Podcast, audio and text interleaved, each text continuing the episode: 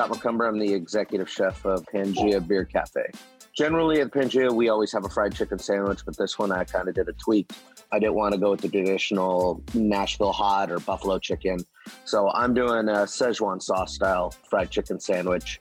Just a little bit of back of some stuff I've done in the past. And uh, we're doing it with like a miso aioli, some pickled daikon radishes, a nice light rice wine vinegar slaw to bottom it out, and just a nice real crisp, hot, clean Szechuan fried chicken sandwich. Mm.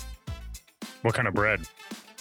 Uh, brioche bun. You gotta, you gotta go with the brioche on a fried sure, chicken. Yeah. It's just that perfect butteriness.